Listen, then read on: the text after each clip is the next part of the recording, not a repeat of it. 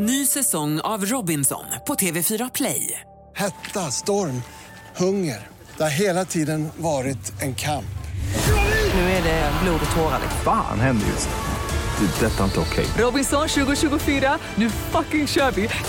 Streama söndag på TV4 Play. Hej, jag heter Gry Forssell och du lyssnar inte på radiostationen Mix Megapol. I alla fall inte just nu, för du ska ju precis höra ett nytt avsnitt av Mord mot Mord. Men först vill ju vi säga hej.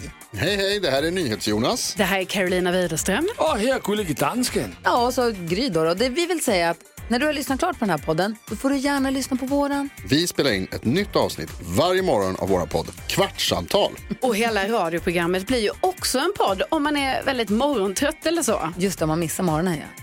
Men mest av allt så får du gärna lyssna på programmet i direktsändning varje morgon på Mix Megapol. Live varje morgon från klockan 6. Och då har vi med oss massor med vänner också. Thomas Bodström, Babben Larsson, Johan Pettersson, Christian Luuk.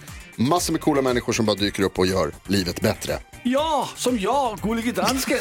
Exakt så. Och så mycket bra musik och annat skoj såklart. Så vi hörs när du vaknar på Mix Megapol. Podplay.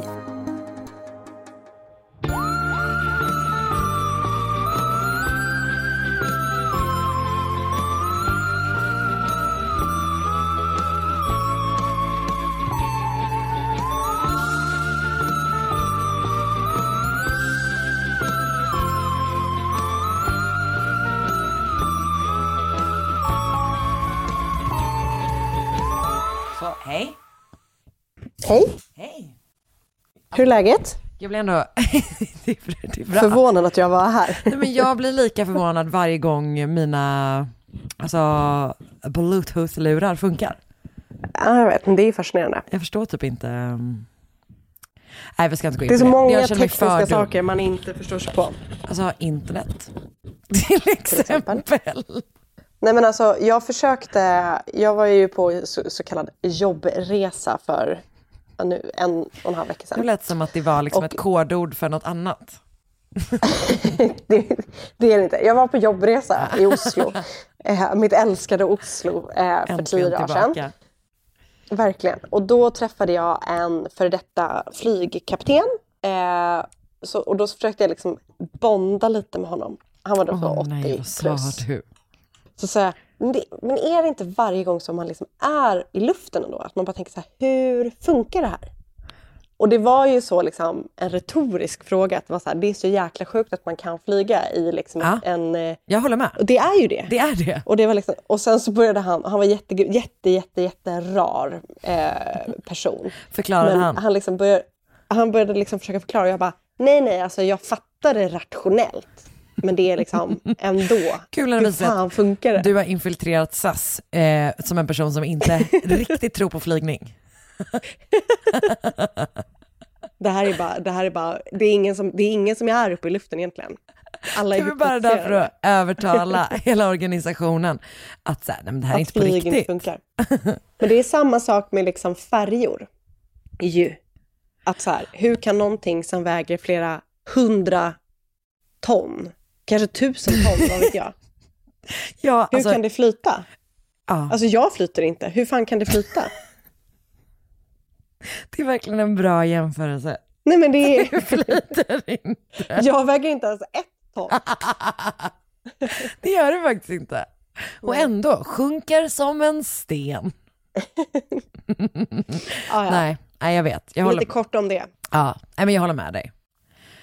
Bluetooth till flyg, till färja. Man får bara inte tänka för mycket på det, för då blir man galen. Nej, jag vet. Man blir galen. Och kan vi bara väldigt snabbt, för jag tänker vi har väl börjat den här podden nu. Det här var väl inledningen. Välkomna. Ja, alltså, lite snabbt hälsa välkomna. Var det du ville göra? Nej, det jag ville göra var att be alla, alltså att alla bara måste förstå att det är inte här ingen inbjudan till att berätta för oss hur färger flyger. Nej. Alltså vi är inte dumma i huvudet. Vi är inte dumma i huvudet på det sättet. Nej. Det är bara en mindfuck för oss. Ja, men du vet, det är som att man inte får tänka på att man har en tunga. Nej, gud vad den blir stor när man tänker på det. Exakt, precis samma sak. Eller typ att tänka på att man andas. Alltså, du vet, då är det eller typ man bara går.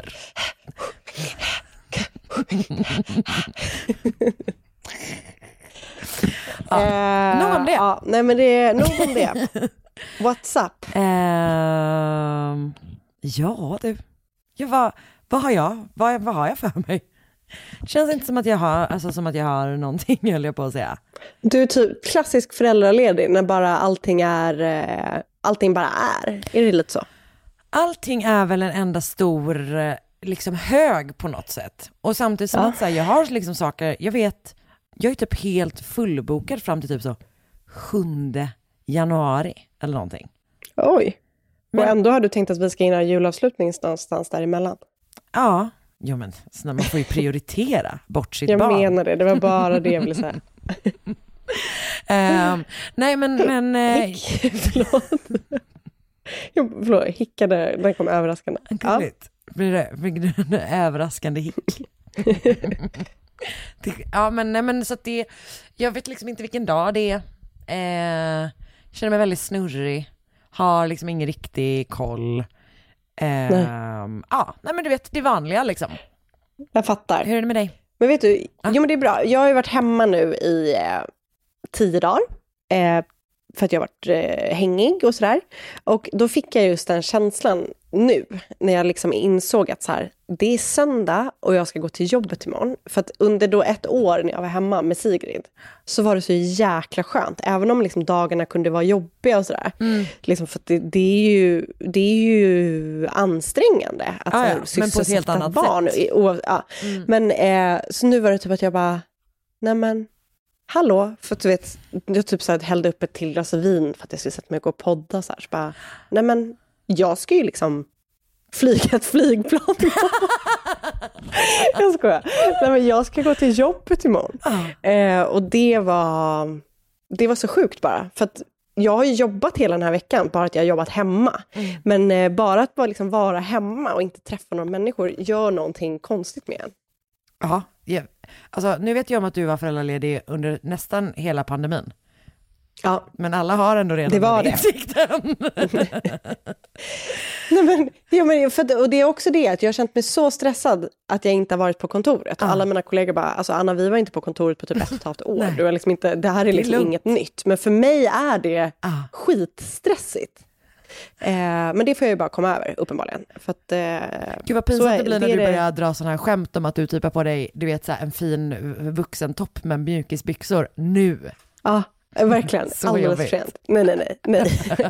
Det kommer inte hända. Men däremot har jag haft många möten utan kamera för att jag inte haft tvättat håret. Och det vet vi ju hur det är. Och nu kommer mitt barn hem från affären. Gud vad tänk om hon skulle vara och handla på egen hand. Hon har dragit iväg vagnen själv. Hon tar ändå med sig vagnen. Ja, hon kan inte gå. Hur ska hon annars komma fram? Och vad gulligt, tänk att hon har en sån gåvagn som Sigrid har. Och så går hon iväg och lastar upp. Oj. Är hon ledsen? Hon är ledsen. Ja. Mm. Oj! Hon har magstöd. Kommer hon bli operasångerska? Hoppas det. Kanske. Fast varken jag eller hennes pappa är superbra på att sjunga rent. Jo, sluta. Men sjunger gärna. Ja, det är det enda som räknas. Är det verkligen det på operan? Ja. Du älskar att sjunga, kom hit för Guds skull. Det är sån Carolina av Ugglas kör, alla kan sjunga. Det är så det är på opera. Och så bara, jävlar vad det inte stämmer ens i Carolina av Ugglas kör. Nej, sant. Nej, men det jag vill säga... var innan Sally avbröt mig. Gud, så otrevlig. I och för sig väldigt, väldigt opera av henne och var lite lidrig. Ja, och väldigt typiskt hennes stjärntecken och hennes födelsedag. Vi vet alla vad som händer med folk som är födda på det datumet. Jag vet. Och hon kan inspireras både av dig och av hennes pappa. Och Marcus. Som också är samma stjärntecken. Ja. Okay. Hon är från ett lejon till ett annan. Vad ville du säga? Jag ville säga, du vet hur jag har liksom drivit den här parollen i mitt parti. Alla ska få titta på mer tv. Eller annars ska titta på mer exakt. TV. Men vet du vad? Du har inte berättat för våra lyssnare att du ska starta ett parti. Nej, just det. Du har ju 2 stycken frågor. Mm. Det är att jag ska titta mer på tv och att förlossningsvården i Sverige ska funka bättre. Det sjuka är att i ditt parti så tycker du att de är lika mycket värda. Och det är just det här som är så bra, att det inte är att alla ska få titta mer på tv. Anna ska få titta mer på tv. Men det är för att jag har gått från att titta så mycket på tv till att titta så lite på tv. Men det är dit jag ska komma nu. Det som har varit positivt med att jag har varit sjuk den här veckan är att du har kunnat titta på TV. Vad jag har tittat på tv. Alltså på min lunch, istället för att äta med kollegor, vilket är jättetrevligt, har jag kollat på tv. Jag har slagit på tvn direkt när jag har stängt datorn. Jag har kollat på tv hela den här helgen. Alltså hela helgen. Jag är så glad för din skull. Alltså det har varit så härligt. Och Oskar har ju fått dra ett stort last då för att leka med barnet. Ja, nu är jag precis. Nu har jag, känner jag att jag har mättat det lite. Så nu kan du styra upp resten. Så färdigt Kastanjemannen. Ja, du sa att du var lite besviken. Lite besviken, måste jag verkligen säga. Var den bättre utan linser? Kanske. Jag tror typ det. Nej, men alltså, jag gillar den. Men det var någon som jämförde den med Bron. Kan det ha varit du? Nej. Kan det ha varit jag? Kan ha varit du. Jag vet inte. Kan verkligen ha varit jag. För det var att Oskar sa, någon jämförde den med Bron. Och jag kände mig träffad. Den här var inte som Bron. Jag tyckte den kändes lite... Den började starkt. Planade ut. Jag ska inte säga att den föll platt, för det gjorde den verkligen inte. Planade ut, ska jag säga. Jag tycker att den blev, alltså precis på slutet så blev den lite liksom en pastisch på sig själv. Förstår du vad jag menar? Ja, att det blev lite som, man börjar så här, nej men nu får det lugna sig. Nu räcker det. Ja, nu får det lugna sig lite. Så tyckte jag. Mm. Och sen så har jag sett en grej i helgen, för jag vet ju hur mycket du tycker om vintersportsdokumentärer. Ja, jag vet. Japp. Vi såg en film, säger man det om säger man det om en dokumentär, såg vi. En dokumentärfilm. Exakt. Som hette Untold Crime and Penalties. På Netflix. Det handlar alltså om en person som är säger man maffia eller säger man organiserad brottslighet? Alltså, jag tror inte att du kommer kränka någon. Han är verksam inom organiserad brottslighet. Kul att du vill det. Du vill ändå säga rätt. Du vill inte kränka någon. Nej, bra. Jag tycker det är bra. Och han köper ett hockeylag till sin 17-åriga son. Som är alltså blir ett sånt riktigt råbarkat lag. Och jag tyckte bara så här, jag ville typ inte se den först för att det handlade om hockey och jag tycker typ inte så kul med sport generellt, men sen så tänkte jag ändå att Oskar tyckte bara så här, det är en kompromiss, det är typ true crime, det ska jag inte säga att det är, men vi såg den och den var sjukt intressant. Det låter askul, den kanske vi ska kolla på idag. Ja, den var jättebra. Ja, den var faktiskt så att det är liksom, de intervjuar då han som köpte den, sonen som fick laget, massa olika spelare i laget och så får man se så här liksom footage från matcher. Alltså det är sjukt faktiskt, tycker jag. Det låter jättespännande. Vad sa du, är det på Netflix och vad heter den? Untold Crime and Penalties. Mycket bra. Och pappan, alltså han då som är maffia, han har ett sopföretag och det sägs att Sopranos alltså grundades på honom, eller baserades på honom. Hockeylaget heter Trashers och har en soptunna som symbol. Mycket bra. Okej, men då har jag ett förslag på vad ni kan kolla på härnäst om ni ska fortsätta med en kompromiss. Det är alltid bra att kompromissa i relationer. För på Netflix så finns det en dokumentärserie som heter Bad Sport. Som just handlar om brott. Alltså brotts, true crime inom sport. Cool. Allting var inte jättebra. Men typ en del var ganska jävla spännande. Vi såg den ganska nyss. Och den var... jag kan verkligen rekommendera. Kul! Så en annan sak som jag har sett idag. Catching Killers, har du sett den? Nej. Om intervjuer och sånt med poliserna och andra personer som var med i gripandet av diverse kända mördare. Till exempel Green River Killer och Eileen Wuornos. Gud vad spännande. Men det är lite som Real Detective. True Detective. Nej. Ja, precis. Ah. Real Detective. Visst är det Real Detective? Det är likt. Ah. Det är likt. Och det, man älskade ju Real Detective. Mm. Mycket bra. Gud, alltså ger inte vi så bra tips i den här podden? Alltså så bra tips. Wow. Och så bra historier. Som är sanna.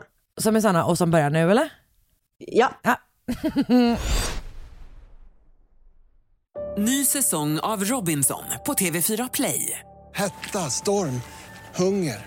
Det har hela tiden varit en kamp. Nu är det blod och tårar. Fan händer just nu. Det är detta inte okej. Robinson 2024, nu fucking kör vi. Streama söndag på TV4 Play. Ett poddtips från Podplay. I podden Något Kaiko garanterar röskötarna Brutti och jag Davva dig en stor doskratt. Där följer jag pladask för köttätandet igen. Man är lite som en jävla vampyr. Man har fått lite blodsmak och då måste man ha mer. Udda spaningar, fängslande anekdoter och en och annan arg rant. Jag måste ha mitt kaffe på morgonen för annars är jag ingen trevlig människa. Då är du ingen trevlig människa, punkt. Något Kaiko, hör du på Podplay. Därför är gardinerna.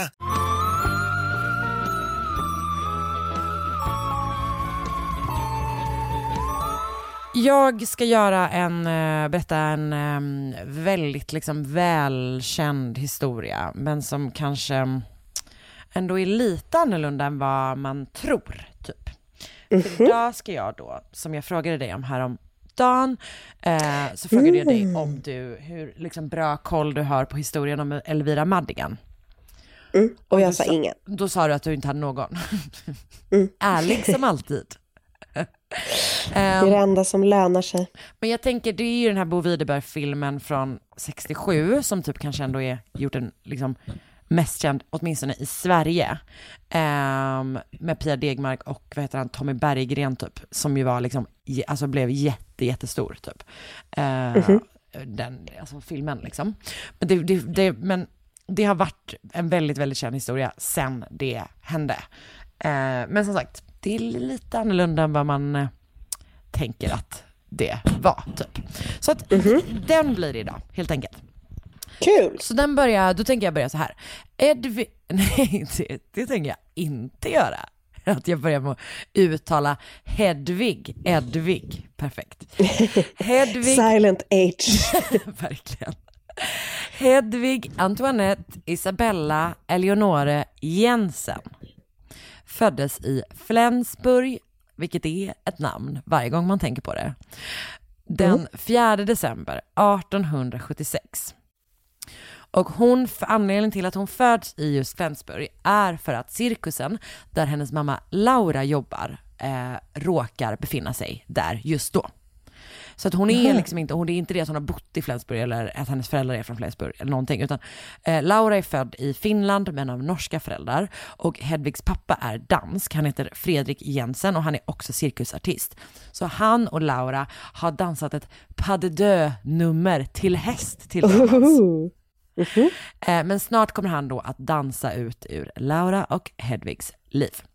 Men det är liksom en cirkus, en bebis som föds rakt in i cirkuslivet helt enkelt. Så Laura tar då, efter att Fredrik liksom har lämnat dem så där, då tar hon med sin dotter och joinar Cirkus Rens i Tyskland. Och där får hon ett till barn med en okänd man.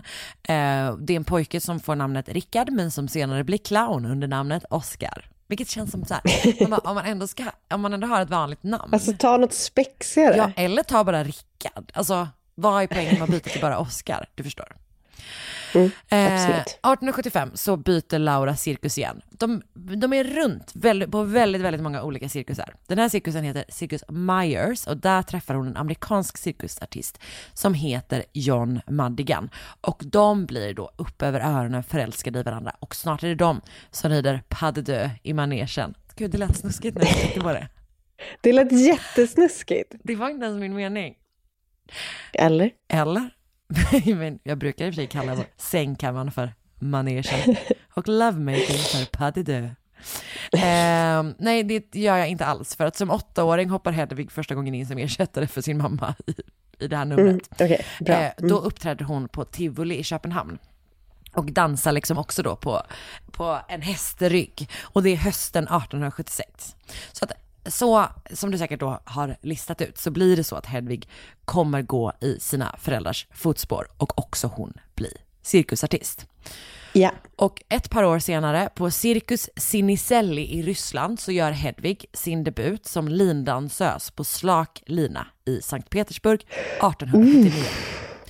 Är det lättast att gå på slak eller styvlina? Alltså jag vet verkligen inte. Men det är alltså slaklina verkar verkligen ha varit hennes grej. Liksom. Då är det säkert jättesvårt. Alltså hon dansar på lina men hon dansar också på marken. Hon gör också hästnummer och hon kan jonglera. Så hon kan massa olika saker. Men det är just som lindansös som hon framförallt kommer bli liksom stor. Och efter då att hon har gjort den här, liksom, det här, sin debut då, på den här, som lindansös så startar familjen Madigan en egen cirkus.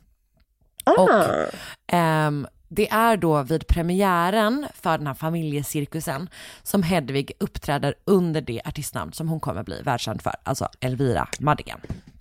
Fråga, fanns cirkusprinsessan i Göteborg också? Var det en kringresande cirkus? Aldrig hört talas om. Alltså, jag gick ju kanske på typ som cirkusskott och sådana. Ja, men det gjorde vi också. Men var det en specifik cirkus som hette cirkusprinsessan? Det var bara kvinnliga cirkusartister. Vad gjorde de? Allt möjligt. Gick på lina, jonglerade, gjorde volter. Vilken var din favorit? Det var ju sådana små lådor. Så jag har typ aldrig varit ett jättestort cirkusfan. Det måste jag väl ändå säga nu när vi pratar om det. Då känner du ändå att du behöver vara ärlig. Ja, jag känner det. Jag var alltid väldigt rädd för clowner. Inte för att jag är rädd för clowner utan för att jag var rädd att de skulle inkorporera mig i sitt nummer. Ja, alltså skriken. Så jag tyckte det var läskigt när de ramlade. Du vet när de var i sådana där lakan. Alltså, jag fattar exakt vad du menar. Och det är både en jättebra och idiotisk beskrivning av det numret. Att de ramlar när de är i sådana lakan. Det är verkligen exakt det de gör. Förlåt, fortsätt med ditt fall. Nej, men alltså det här, det är mycket cirkus och jag ser fram emot att prata om det. Men alltså hon är typ 11-12 år gammal när hon liksom dansar på den här linan. Hon har typ så här jättelångt hår och är väldigt liksom graciös. Jag förstår verkligen att hon blir en succé. Jag kan skicka lite bilder till dig sen också. Ja.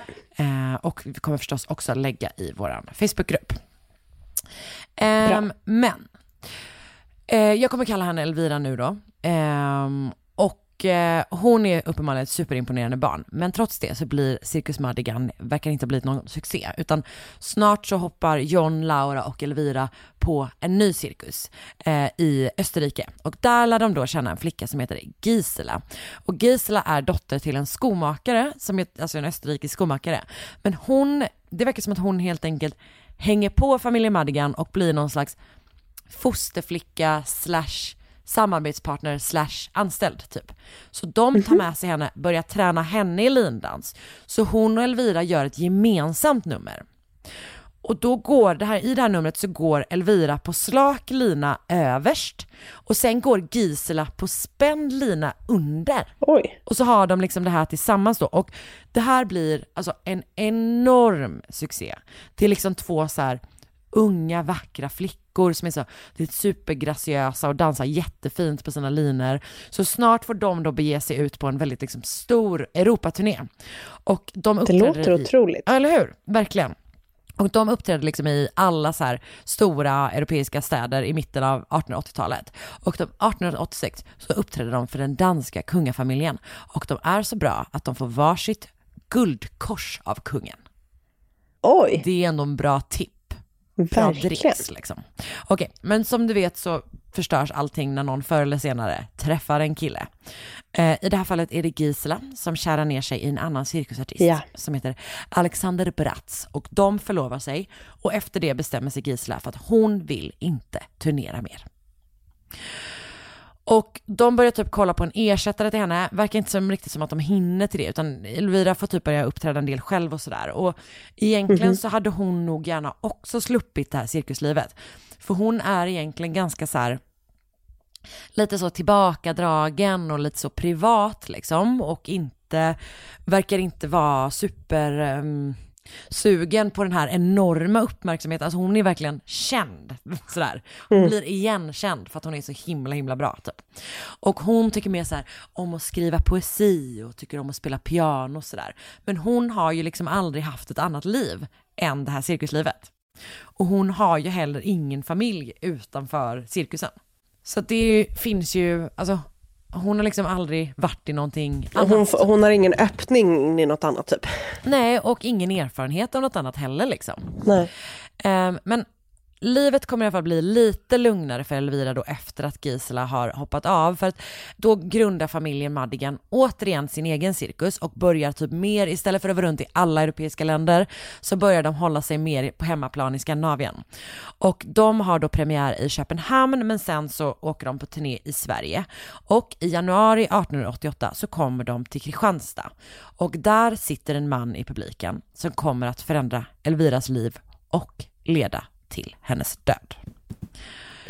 Och den mannen heter Bengt Edvard Sixten Sparre av Rosvik. Men han är mer känd då som Sixten Sparre. Och han föddes 1854 i Malmö, men bodde under sin uppväxt bland annat i Stockholm, då hans pappa Sigge Sparre av Rosvik var kammarherre vid hovet.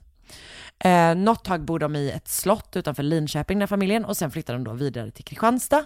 Och Sixten har en karriär inom militären, han blir löjtnant och jobbar också lite som frilansjournalist.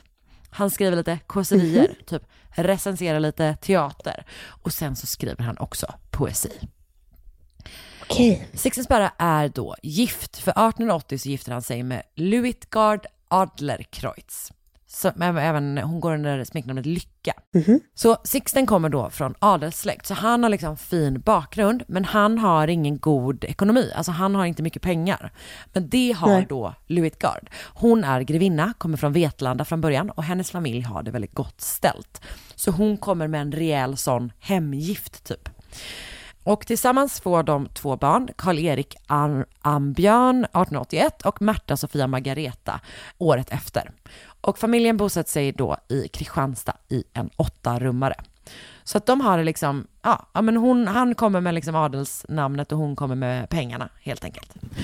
I november 1887 så ges Sixtens diktsamling i bunden form ut. Jag vet inte om det är en egenutgivning eller om han har ett förlag i ryggen, men den får tydligen fruktansvärda recensioner. Alltså sågningar. Han är tydligen ingen stackarn. Och bara lite drygt 2 månader efter att han då har blivit roastad av de här poesirecensenterna, så sitter han då i publiken när han ser Elvira för första gången. Och det finns teorier om att han kanske var där för att recensera den här föreställningen. Men hur som helst så blir han helt tagen av henne.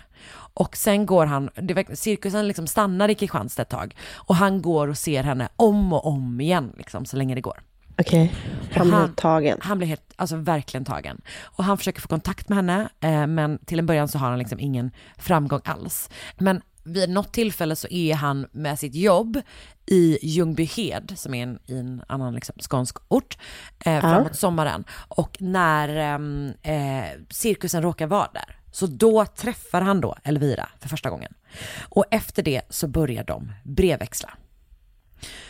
Och de har intensiv kontakt. Och det kommer liksom nya brev hela tiden, och breven följer Elvira på hennes cirkusturnéer.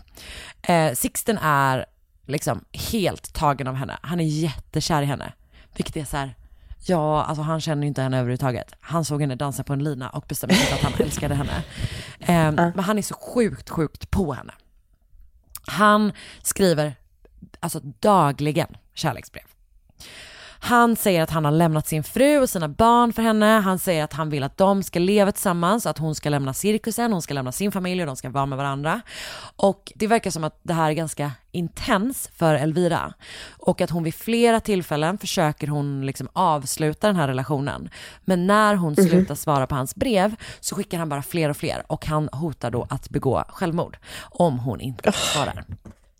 Okay. Och då tar hon liksom upp kontakten igen för att han typ hotar med det här, verkar det som. Det här är enligt hennes mamma. Okay. Och mot slutet av 1888 så bryter Elvira ihop, och hennes familj menar då att det beror på den här enorma pressen som den här relationen till Sixten Sparre ger liksom. Och jag vet inte om de träffas mer under vinterhalvåret 1888-1889, men de har liksom konstant brevkontakt. I början av maj så begär Sixten, nu är vi på 1889 då begär Sixten 2 månaders permission från sitt jobb och jobbar sin sista dag den 25 maj. Och man vet inte om Luitgard och hans barn vet liksom vad han har för sig. Alltså att han har den här kontakten med den här typ 20-åriga cirkusprinsessan. Men och man vet inte heller om de vet vad som ska hända när han då försvinner där i maj. För att han har ganska mycket så här jobbresor till Stockholm. Alltså han jobbar från Stockholm i ganska långa perioder. Så att de kanske tror att han helt enkelt är iväg på någon sån grej. Men istället då så beger han sig till Bollnäs, och där möter han Elvira. För den 28 maj har Elvira i hemlighet packat ihop sina ägodelar och lämnat sin familj på cirkusen som då befinner sig i Sundsvall.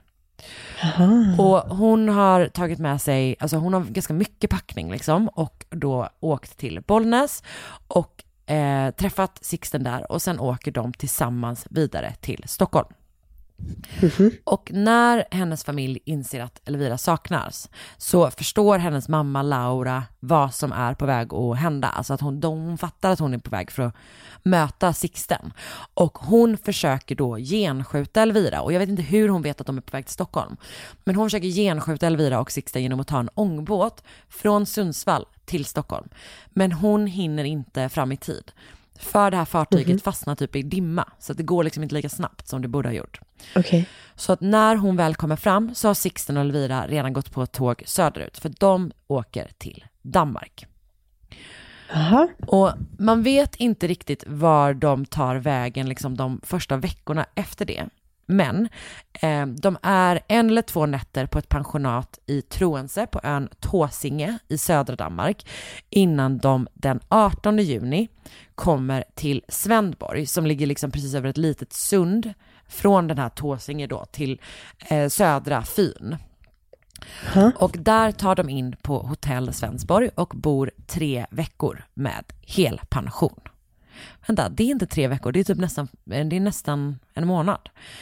För att den 15 juli så får de räkningen för sin vistelse. Och det är dyrt. Det är någon slags all-inclusive situation. Och det härligt låter. Jag ska prata om hur gärna man vill åka omkring i Danmark på så olika badhotell typ. Ja, men på det sättet så låter det här härligt. Men det är också det enda. De här, sa du precis att ni inte har råd med det? Ja, om det var så dyrt. Nej, det har inte heller Sixten och Elvira, utan de drar från notan. Det är så man gör, okej. Tack för tips, Karin. Nej. Jag orkar inte att jag ska behöva liksom vara någon slags karaktärsvittne, bli utfrågad av en dansk advokat. Jag kommer till att börja med att förstå någonting. Gud, stressad. Du sitter där dansk du sitter. Domstol. Och när de drar så lämnar de typ nästan all sin packning. Och som sagt, i Elviras fall så är det väldigt mycket grejer. Alltså det är så flera koffertar, det är typ fina smycken, mycket grejer liksom. Men Sixten har nästan ingenting alls med sig. Han verkar typ ha lite så här kläder. Och han har typ ett kalsonger par med sig. Typ 2 par kalsonger. Och de han har på sig får vi räkna med. Hoppas. Men de flyr inte långt, utan de åker tillbaka till Troense som bara är, alltså det är typ 15 minuter över ett litet sund liksom, på den här ön Tåsinge då. Och där försöker de först ta in på samma pensionat där de bodde förra gången, men där är det fullt. Så de hamnar på ett annat pensionat som ligger alldeles i närheten. Och där tillbringar de då 1 par dagar med att typ så här promenera runt och lite sådär innan Sixten på morgonen den 18 juli ber dem på pensionatet att fixa en picknickkorg till dem. Och sen tar de med sig den här korgen till en skogsglänta i Nörreskov som är ett par kilometer bort från pensionatet. Och där tillbringar de natten till den 19 juli under bar himmel. Mysigt. Något. Mm. Dagen efter, morgonen den 19 juli 1889, så hörs 2 skott på Tåsinge. Men först 3 dagar senare hittar man Elvira, som då är 21 år gammal, och Sixten som är 34 eller 35.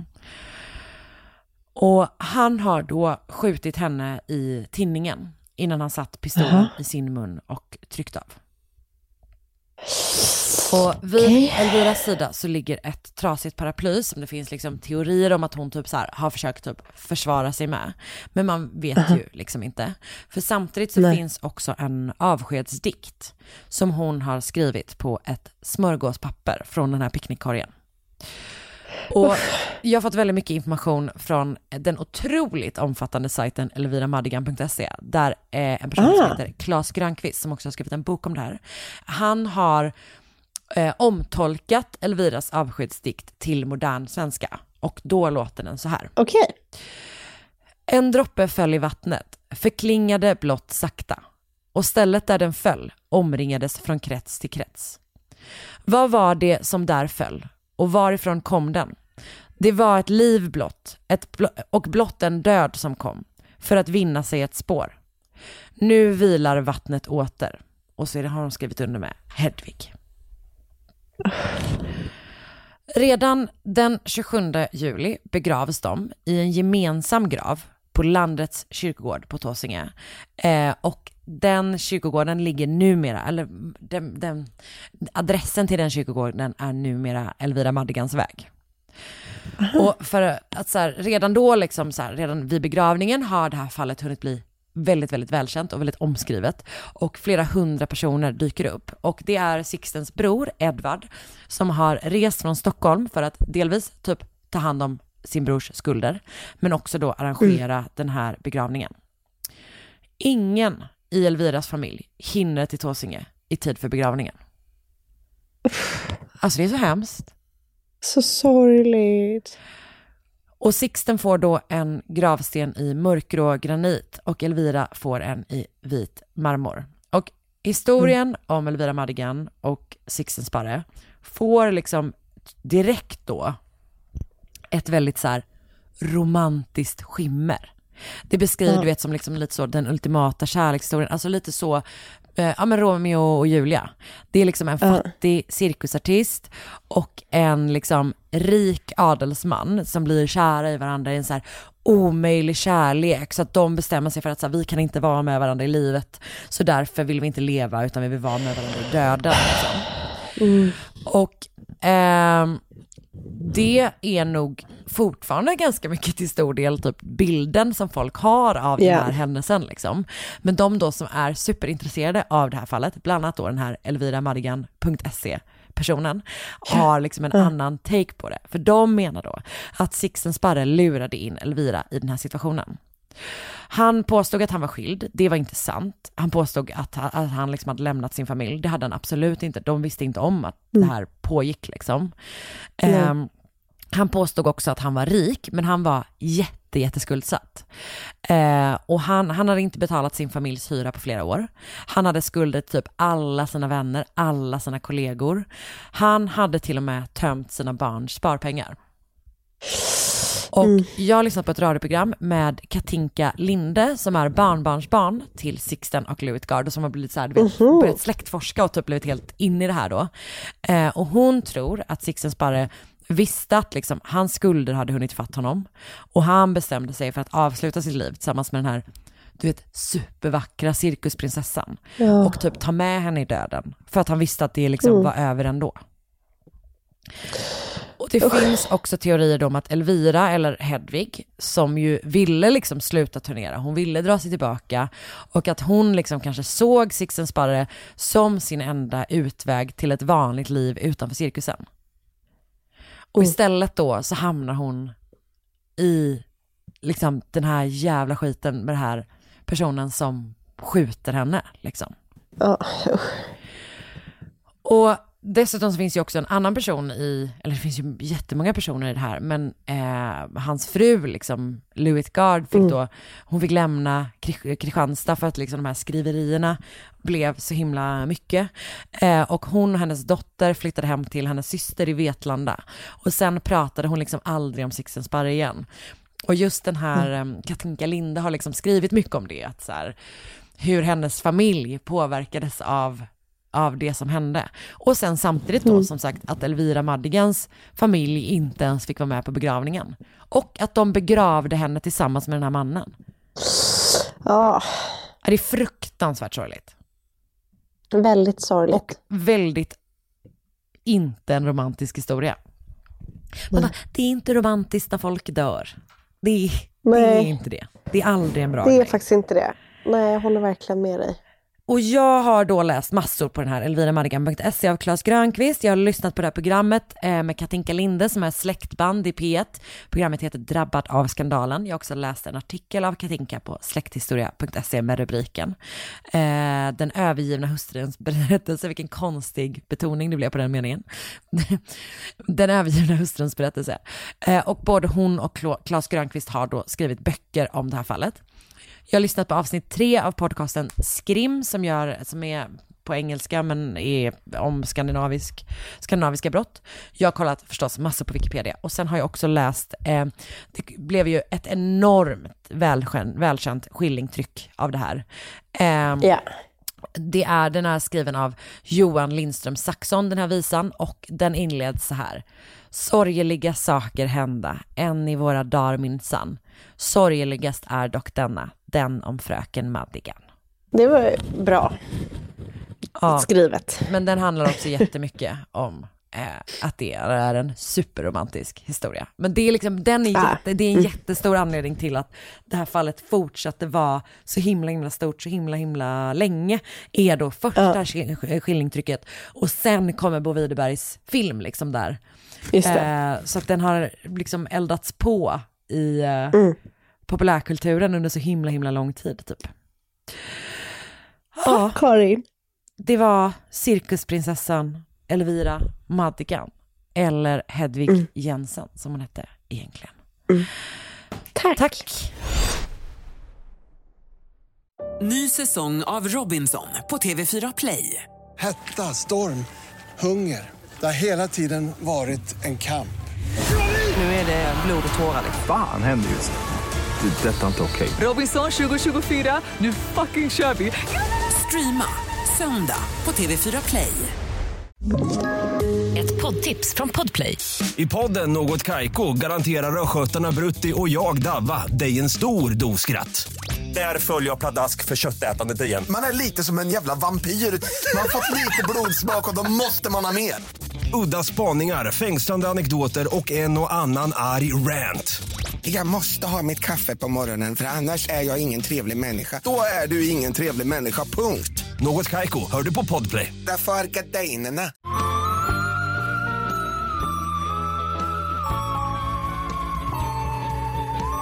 Är du redo för mitt fall den här veckan? Självklart, jag lyssnar med alla mina öron. Alla tre. Joseph McStay och hans fru Summer och deras barn Gianni och Joseph Jr, som var 4 och 3 år, flyttade under vintern 2009 till en stad vid namn Fallbrook i Kalifornien. Och Fallbrook är en ganska liten stad som har runt 32 000 invånare idag, och den kallas ibland för The Friendly Village, men också för The Avocado Capital of the World. Gud, drömkombination. Det är en vänlig by där alla är gjorda av avokado. Ja, alla är gjorda av avokado. Det är så du tolkar det. Byggda av. Nice. Alla hus är byggda av avokado. Så man bara... Joseph, pappan då i den här familjen, drev tillsammans med en business partner vid namn Charles Merritt, som också kallades för Chase, ett bolag som hette Earth Inspired Products, som bland annat tillverkade elektriska inomhusfontäner. Och Summer, som var då mamman i den här familjen, arbetade som fastighetsmäklare, och barnen Gianni och Joseph Jr gick då på förskola. eller hade barnflicka eller någonting sånt. Den 4 februari 2010 pratade Joseph i telefon med sin pappa. Han säger under samtalet att han behöver lägga på, för han har bråttom, för han ska möta Chase, sin businesspartner, på ett lunchmöte på Chick-fil-A.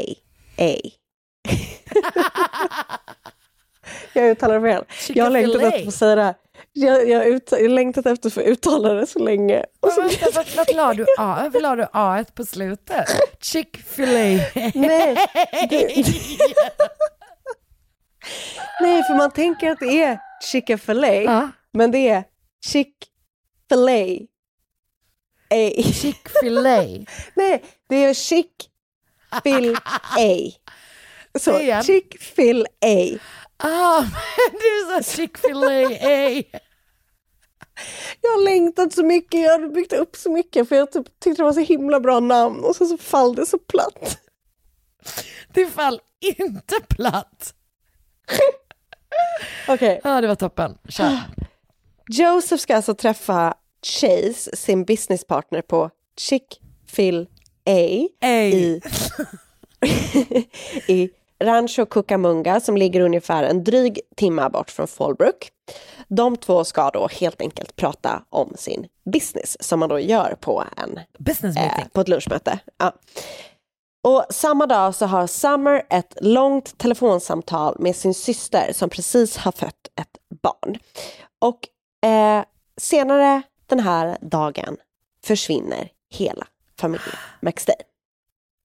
Okej. Mm. Tänk dig, Joseph pratar med sin pappa, äter lunch med sin kollega eller med sin partner, och Summer pratar med sin syster. Sen strax innan 6 på kvällen så är det sista de har någon typ av kontakt med den yttre världen. Sen är de bara borta. Och de dyker inte upp liksom. Och de börjar undra, liksom, folk i deras närhet börjar undra var de är. Och en dryg vecka efter de har senast setts eller hörts från, den 13 februari, så bestämmer sig Josephs bror Michael för att ta sig in i familjens hus. När han kommer in i huset så ser han att det är ingen där. Men familjen har mat kvar framme i köket. Det står typ så två små popcornskålar som man då tror är barnens liksom, framför tvn. Det ligger typ ett äpple som någon har tagit ett bett i någonstans, och du vet sådär. Det är lite liksom... Men det är verkligen som att de bara har ställt sig upp och gått typ. Ja. Okay. Det är någon som har sagt såhär att det var som att de bara liksom, it said poof, och så hade de försvunnit liksom. Som att de verkligen bara har liksom vanished. Deras 2 hundar är på huset, liksom, på bakgården till huset, och han ser också att Summers glasögon, alltså solglasögon med styrka i, som liksom är sådana prescription glasses, är kvar hemma, vilket han då reagerar på, för att hon behöver dem liksom, hon har alltid på sig dem typ. Så att Summer och Josephs familjer menar att de säger liksom, men de skulle aldrig bara ha dragit utan att säga någonting, det måste ha typ hänt någonting. Så 2 dagar efter att Michael då har tagit sig in i sin brors Josephs hus, så anmäler Joseph och Summers familjer de 2 och barnen saknade till polisen. Gud, lång tid. Och jag vet inte vad det är som gör att det tar sån tid. Nej. Eller jo, jag vet det, för att jag ska komma till det sen.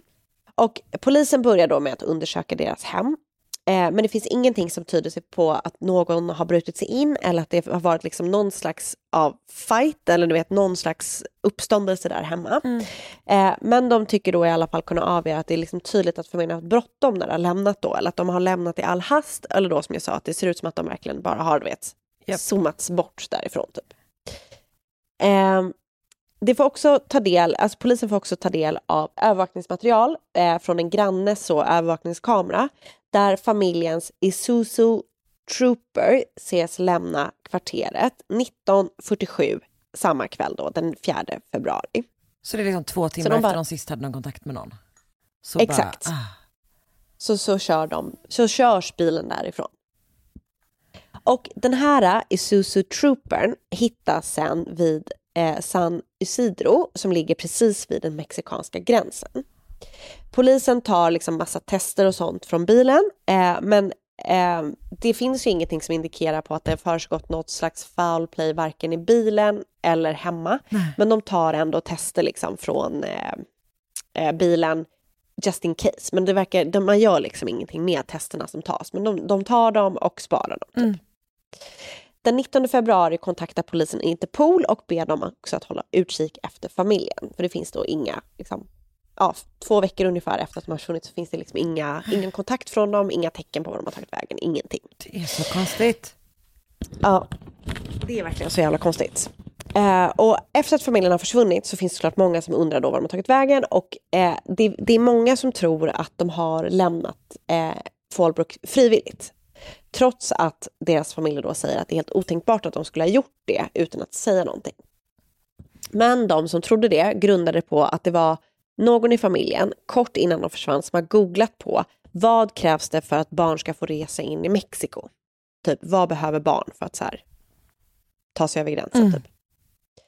Det är också någon i familjen som har sökt efter eller som har tagit spanska lektioner på internet.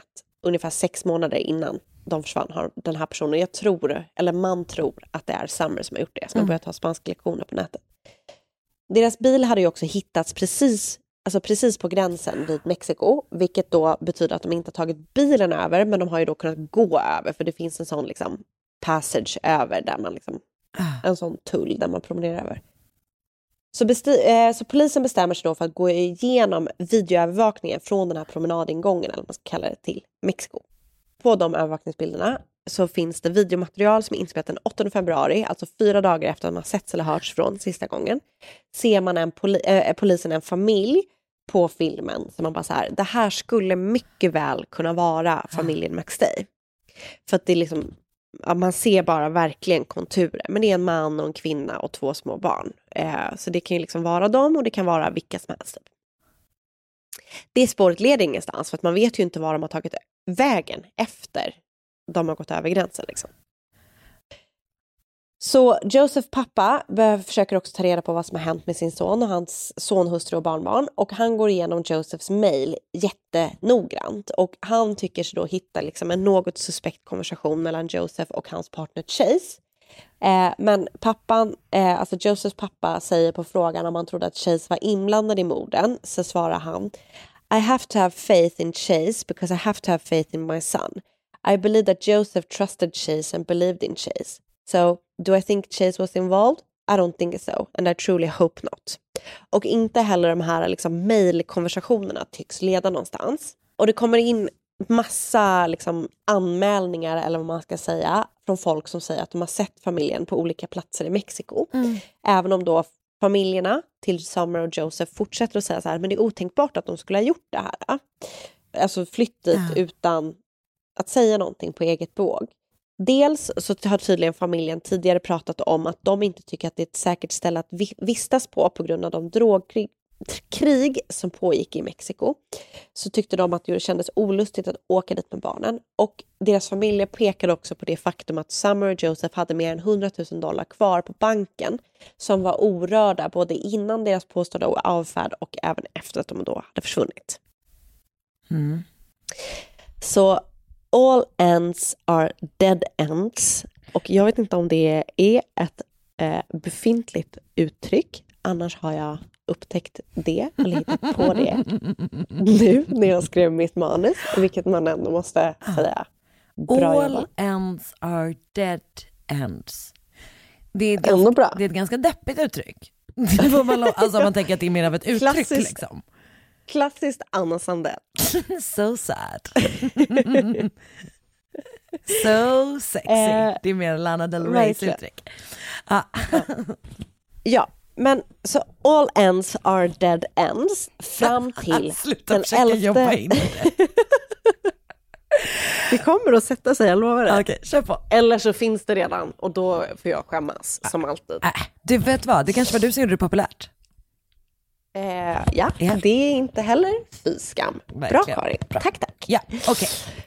Men fram till den 11 november 2013, alltså 2,5 år efter att familjen försvann.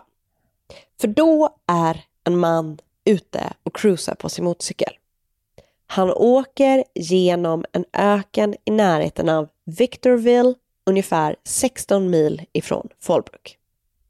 Okay. Och jag vet inte exakt hur det här går till, men ute på hans färd så hittar han 2 grunda gravar med mänskliga kvarlevor i.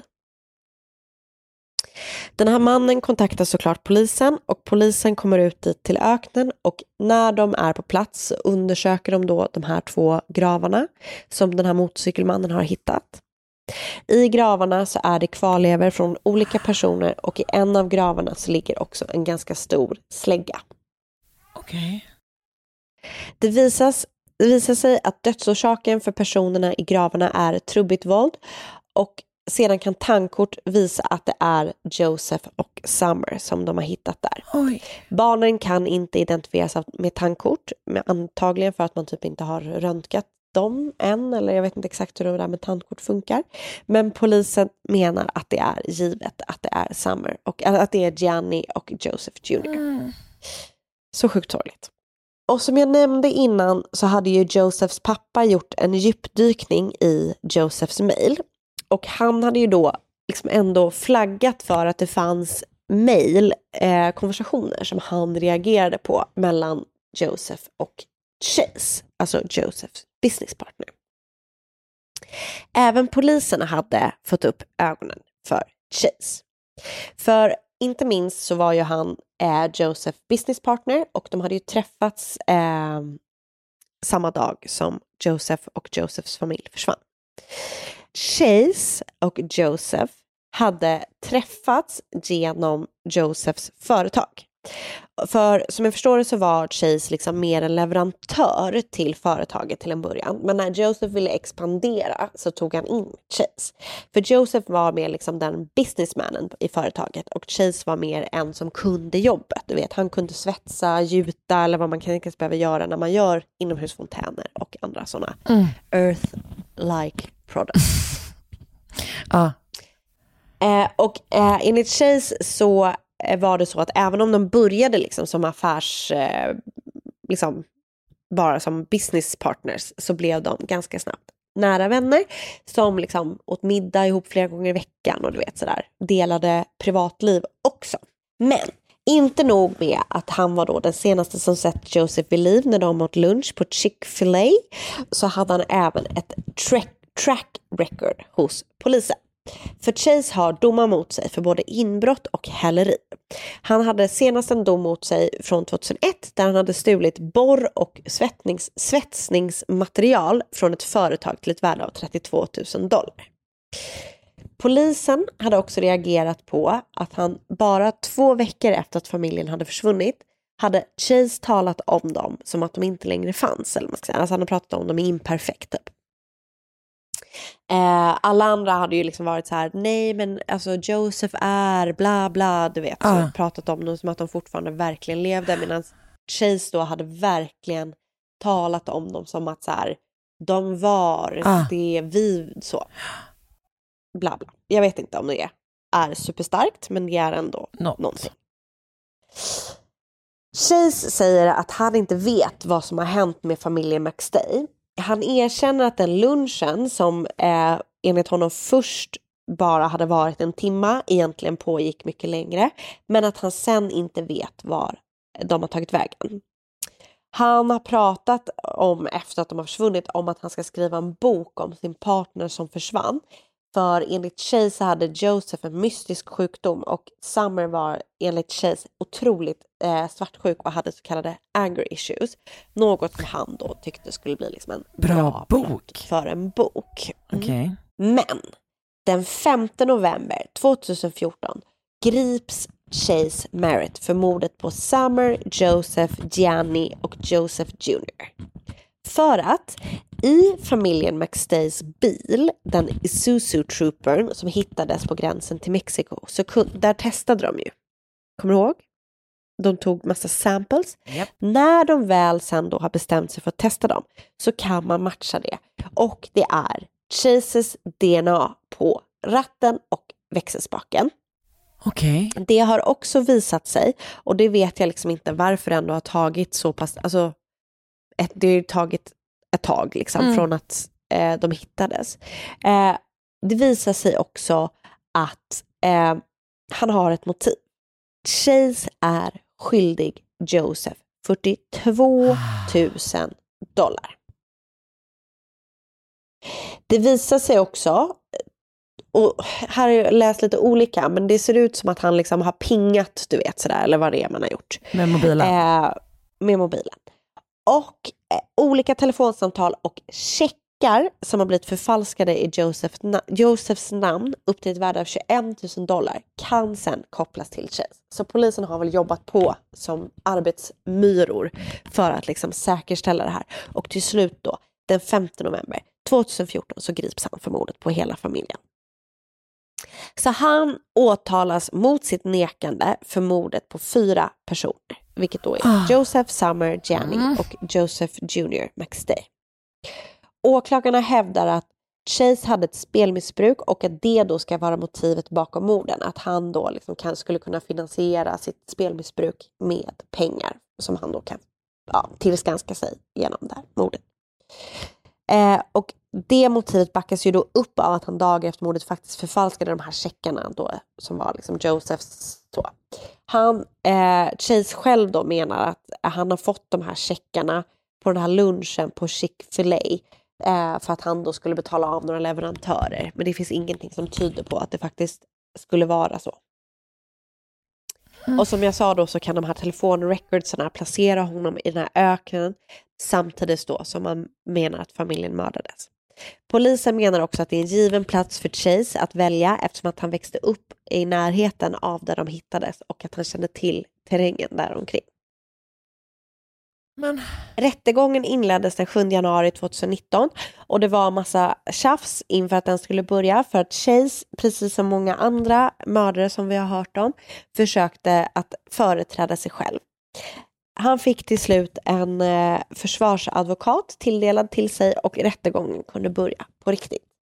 Han nekar då till att han har något med mordet att göra. Han döms ändå den 10 juni 2019 som skyldig.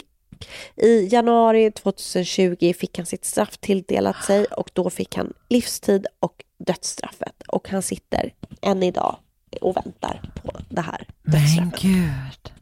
Men vänta, när sa du att det skedde? 2010? Ja. Och han greps 2014? 14. Och sen 2020 fick han sitt straff. Jävlar. Ja, tog så sjukt lång tid. Ja, jag vet. Men alltså, det som gör att det känns... Alltså, uppenbarligen finns det en massa olika bevis för att det är han. Men det som känns så sjukt är att det liksom är så här... Sånt lousy motiv som pengar ändå är. Alltså, så vanligt men ändå så jävla värdelöst. Ja. Och att det är de här små barnen liksom. Men alltså, det är så jäkla hemskt. Man klarar inte av det. Och för att han inte berättar så kommer man inte heller... Nej. Gud vad sorgligt. Så sjukt hemskt. Och jag har läst lite olika saker som heter Where is Charles Chase married now on death row for McStay murders på distractify.com. Jag har läst What clues revealed McStay's family killer as Charles married på True Crime Buzz på oxygen.com. McStay family murder case timeline what to know också på oxygen.com. Defense attorney claims another business associate of Joseph McStay was complicit in killing family på San Bernardino. Kämpa på. San Bernardino. San.